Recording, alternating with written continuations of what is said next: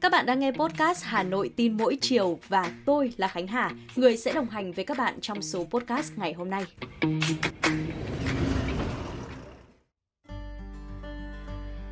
Người ta vẫn thường nói là thời tiết mùa thu miền Bắc đỏng đảnh như một cô gái. Đêm thì hơi lạnh lạnh mà trưa chiều thì trời lại âm ấm với nắng hanh vàng. Và cái việc thời tiết thay đổi bốn mùa trong một ngày cũng khiến tôi đôi khi là mặc áo phông cộc tay cũng được. Nhưng mà tối và sáng sớm thì lại mặc à, một chiếc áo dài tay ngay. Tuy nhiên là tôi thấy cô gái này cũng khá là khó chịu đấy ạ khi mà có những ngày ờ, có lúc trời mưa to, dịu mát nhưng mà có khi lại là những ngày mưa giảm và nắng trở lại, à, trời cũng oi bức hơn nữa. Nắng nóng rồi lại mưa nhiều là điều kiện thuận lợi để muỗi sinh sôi và phát triển và dịch sốt xuất huyết cũng đang gia tăng. Trước đây tôi nhớ là cái dịch sốt xuất huyết ý, thì thường nó cứ 4-5 năm nó lại xuất hiện một đợt đỉnh dịch. Thế nhưng mà những năm gần đây thì dịch lại ờ, ngày càng căng thẳng. Tìm hiểu thì tôi mới biết là do thời tiết có mưa nắng thất thường, đặc biệt là trong năm nay, hiện tượng El Nino khiến thời tiết nóng ẩm, mưa nhiều dẫn đến sốt xuất huyết sẽ gia tăng và tình hình dịch sốt xuất huyết đang diễn biến phức tạp có chiều hướng gia tăng tại cả ba miền, đặc biệt là sự xuất hiện của cả bốn tuyếp virus gây sốt xuất huyết. Tại thành phố Hồ Chí Minh thì à, số ca mắc sốt xuất huyết đã tăng hơn 19% chỉ sau một tháng. Còn tại thủ đô của chúng ta, số ca mắc sốt xuất huyết đã tăng gần 5 lần so với cùng kỳ năm ngoái. Bệnh nhân thì cũng có xu hướng gia tăng nhanh hơn trong gần à, 4 tuần gần đây. Mỗi tuần cũng ghi nhận từ 500 đến 600 ca mắc mới và với tình hình này thì các chuyên gia nhận định là trong những tháng tiếp theo, số ca mắc có thể tăng lên gấp 3 đến 5 lần. Tốc độ gia tăng dịch sốt xuất huyết cũng rất đáng quan ngại ạ. Tuy nhiên thì hiện nay có nhiều người vẫn đang chủ quan và mắc một số sai lầm khiến sốt xuất huyết trở nặng như là không đi khám bệnh hay là tự ý dùng kháng sinh điều trị, nghĩ hết sốt là khỏi bệnh và mắc một lần thì sẽ không mắc lại nữa. Nhưng mà mới đây nhất, Bệnh viện Bệnh nhiệt đới cho biết đã tiếp nhận một bệnh nhân 40 tuổi bị sốt xuất huyết và tự điều trị tại nhà. Người đàn ông này đã uống thuốc 4 ngày nên ờ, xuất hiện tình trạng sốt cao, đau đầu dữ dội, tràn dịch màng phổi, thoát huyết tương, đe dọa tới tính mạng. Ban đầu thì bệnh nhân sốt cao liên tục trong vòng 6 ngày, kèm đau mỏi người và cơ. Còn từ ngày thứ ba đến ngày thứ bảy thì tiểu cầu đã giảm dần, máu cũng bị cô đặc, bệnh nhân có thể bị chảy máu niêm mạc, nội tạng hay là rối loạn đông máu, có thể là bị sốc sau sốt xuất huyết nữa. Tại khoa nhi của các bệnh viện ở Hà Nội thì lượng trẻ nhỏ mắc sốt xuất huyết cũng đang chiếm đa số.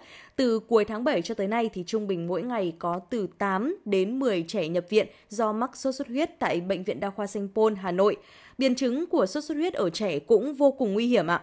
Nếu không điều trị kịp thời thì có thể gây ảnh hưởng xấu tới thần kinh, tim mạch à, hoặc là thậm chí là có thể gây tử vong nữa.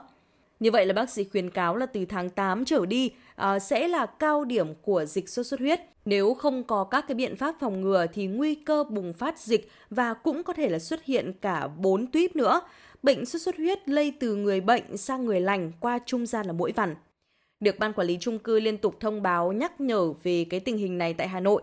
Thế nên là gia đình tôi cũng ờ, khá là cẩn trọng, đề phòng, không nhỡ bị ảnh hưởng thì ờ, nó sẽ rất là phiền đến công việc cũng như là cuộc sống của các thành viên khác. Hiểu rõ về cơ chế lây truyền bệnh và thực hiện tốt các biện pháp phòng chống theo hướng dẫn của cơ quan y tế. Tôi cũng ờ, phải sử dụng màn ngủ để phòng tránh bị mũi đốt. Bên cạnh đấy thì nhà cửa lúc nào nó cũng phải sạch sẽ này, à, thoáng mát này, không tạo điều kiện cho mũi sinh sôi nảy nở.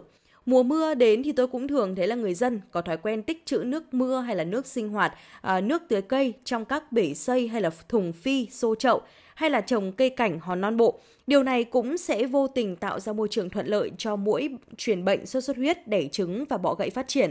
Vì vậy là các bạn à, cần hết sức chú ý ạ. Diệt bọ gậy thường xuyên, không tạo điều kiện thuận lợi để chúng sinh trưởng. Hiện nay thì cũng vẫn chưa có thuốc điều trị đặc hiệu sốt xuất huyết, thế nên là chúng ta cần phải đề phòng thật chắc chắn quý vị ạ. Hãy à, chấp hành nghiêm túc những chỉ dẫn của Bộ Y tế để có thể ngăn chặn được sự gia tăng dịch bệnh sốt xuất huyết này nhé.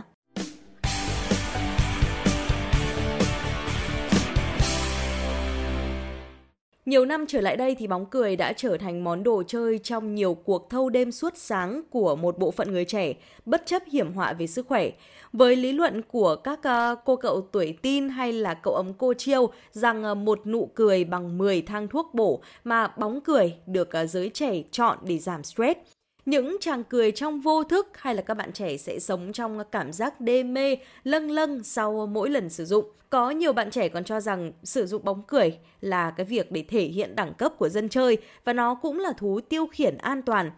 Cũng do lợi nhuận lớn và do giới trẻ thích cảm giác lạ thế nên là nhiều cơ sở vẫn lén lút kinh doanh và buôn bán bóng cười tràn lan. Thời gian gần đây, ở các địa phương đã xảy ra tình trạng mua bán sử dụng bóng cười có chứa khí nitơ oxit hay chúng ta còn gọi tắt là N2O tại các quán bar, vũ trường, quán karaoke hay là khu vui chơi giải trí. Nhiều cơ sở cũng đã bị xử lý thu giữ và phạt hành chính nộp tiền ngân sách. Tôi có biết một số vụ việc liên quan trong thời gian gần đây. À, Công an quận Đống Đa Hà Nội mới đây đã xử phạt một cơ sở kinh doanh trái phép bóng cười với mức xử phạt là 24 triệu đồng về các lỗi kinh doanh hóa chất, hạn chế kinh doanh trong lĩnh vực công nghiệp mà không có giấy phép kinh doanh, kinh doanh hàng hóa không rõ nguồn gốc xuất xứ, hay là công an quận Hoàn Kiếm vừa xử lý quán bar Sober Founder tại số 12 phố Đào Duy Từ, phường Hàng Buồm, Hoàn Kiếm vì có hành vi kinh doanh bóng cười. Công an quận Tây Hồ cũng vừa phối hợp với Cục Quản lý Thị trường Hà Nội kiểm tra cơ sở kinh doanh Salut tại phố Vệ Hồ, phường Xuân La và đã phát hiện um, cơ sở này đã cất giấu bình khí cười từ nguồn tin của quần chúng nhân dân.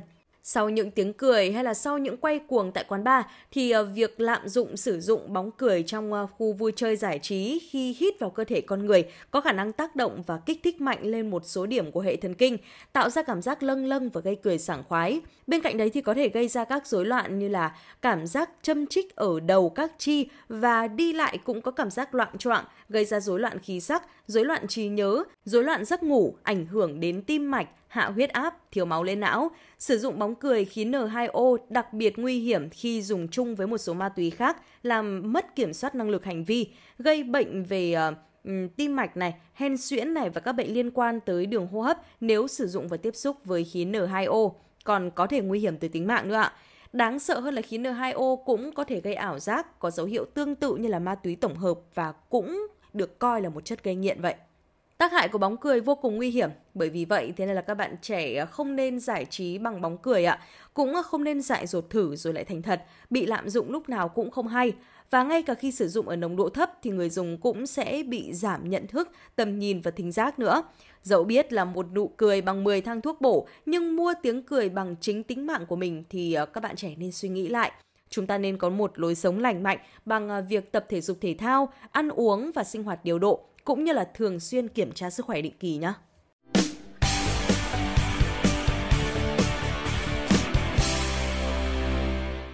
Vâng ạ, một lối sống lành mạnh bằng việc tập thể dục thể thao là một trong những điều quan trọng nhất mà chúng ta có thể làm cho cơ thể của mình luôn luôn mạnh khỏe và tràn đầy năng lượng. Vận động đã được chứng minh là có nhiều lợi ích cho sức khỏe. Tập thể dục mang lại rất nhiều điều tốt đẹp và có thể giúp chúng ta sống lâu hơn nữa. Tuy nhiên thì Việt Nam chúng ta lại đang là một trong ờ, 10 nước có người dân lười vận động nhất trên thế giới. Điều này làm cho tố chất về thể lực này, sức bền cũng như là sức mạnh của đối tượng thanh niên Việt Nam xếp vào mức kém so với tiêu chuẩn.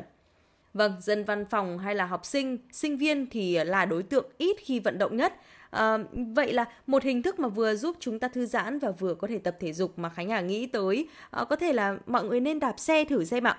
Bởi vì khi đạp xe thì ờ, cái hoạt động này nó cũng giúp chúng ta giảm nguy cơ gây ung thư này, hay là giảm đau, tăng cường sức khỏe tim mạch, cơ bắp săn chắc hơn, hay là tăng chức năng hệ xương, điều trị viêm khớp và giảm cân.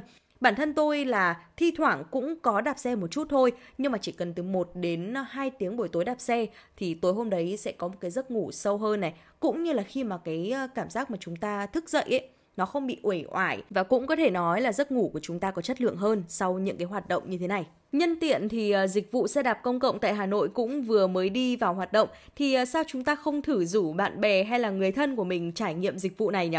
Vừa tập thể dục này, vừa ngắm phố xá vào những ngày thu cuối tuần chăng? Chỉ với mức giá siêu hạt rẻ là 5.000 đồng cho 30 phút sử dụng là người dân của Hà Nội chúng ta có thể à, dễ dàng thuê xe đạp công cộng tại các quận khu vực trung tâm thành phố để sử dụng thì à, người dân cần à, tải ứng dụng cho thuê xe đạp công cộng, nạp tiền vào à, ví điện tử, dùng thẻ từ hoặc là điện thoại thông minh quét QR code trên khóa xe để mở khóa. Và để bắt đầu sử dụng thì người thuê xe quét mã QR có trên xe à, và trong quá trình sử dụng thì người thuê cũng cần chịu trách nhiệm bảo quản xe. Để sử dụng dịch vụ thì khách hàng cần cài đặt à, ứng dụng trên điện thoại và nạp 10.000 đồng tối thiểu để thuê một chiếc xe đạp trợ lực điện trong vòng 30 phút. Đối với xe đạp cơ là 5.000 đồng. Nếu chạy qua số tiền đã nạp thì người thuê có thể nạp bù ở lần tiếp theo. Các trạm không có người trông coi và người thuê có thể trả xe ở bất kỳ trạm nào miễn là trong quy định của trạm.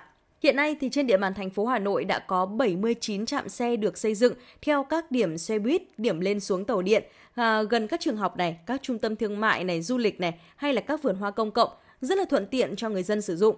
Trong giai đoạn đầu thì xe đạp công cộng sẽ được triển khai với à, 1.000 phương tiện công cộng, trong đó có 500 xe đạp điện. Vâng, và theo như tôi quan sát thì à, những chiếc xe đạp cho thuê có chiều cao yên khá là vừa phải. Người dưới mét 6 như tôi vẫn có thể à, đạp thoải mái. Giỏ xe phía trước thì ờ, cũng khá là rộng rãi, có thể giúp chúng ta đựng được ờ, túi sách to này và cũng có ngăn để chai nước nữa, khá là tiện. Phía trước thì cũng có giá để điện thoại để người dùng ờ, thuận tiện hơn trong cái việc là uh, di chuyển hay là tìm những cái tuyến đường di chuyển. Phần khóa bánh xe cũng được trang bị công nghệ nhận dạng tín hiệu RFID, nghe xịn đúng không ạ?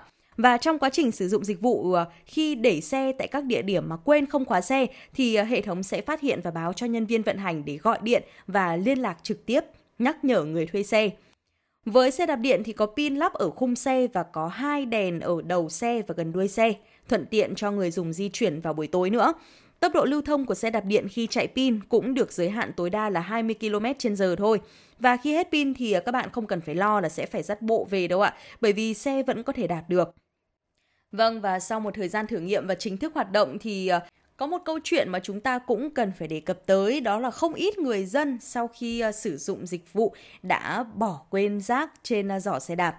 Mặc dù đã được ghi rõ trên biển hướng dẫn, thế nhưng mà một số người dân khi đi dạo công viên vẫn để xe tại phạm vi độ xe không đúng quy định. Thậm chí là trên biển hướng dẫn tại trạm vườn hoa Lenin đã bị viết hay là vẽ bậy gây mất thẩm mỹ, dù mới chỉ đi vào hoạt động gần một tuần thôi. Và vấn đề ý thức của người dân cũng là một bài toán khó với những mô hình dịch vụ công cộng kiểu như thế này. Bên cạnh sự quan tâm của các cấp chính quyền, cũng rất cần có sự chung tay và giúp đỡ của người dân để có thể duy trì và phát triển mô hình dịch vụ công cộng này các bạn nhé. Và vừa rồi là những chia sẻ của tôi về những thông tin đáng chú ý trong ngày hôm nay. Câu chuyện của bạn là gì? Vấn đề gì khiến bạn quan tâm nhất? Đừng ngần ngại để lại bình luận ở phía bên dưới để số sau chúng ta có thể cùng nhau ngồi xuống và bàn luận nhé. Còn bây giờ thì xin chào và hẹn gặp lại.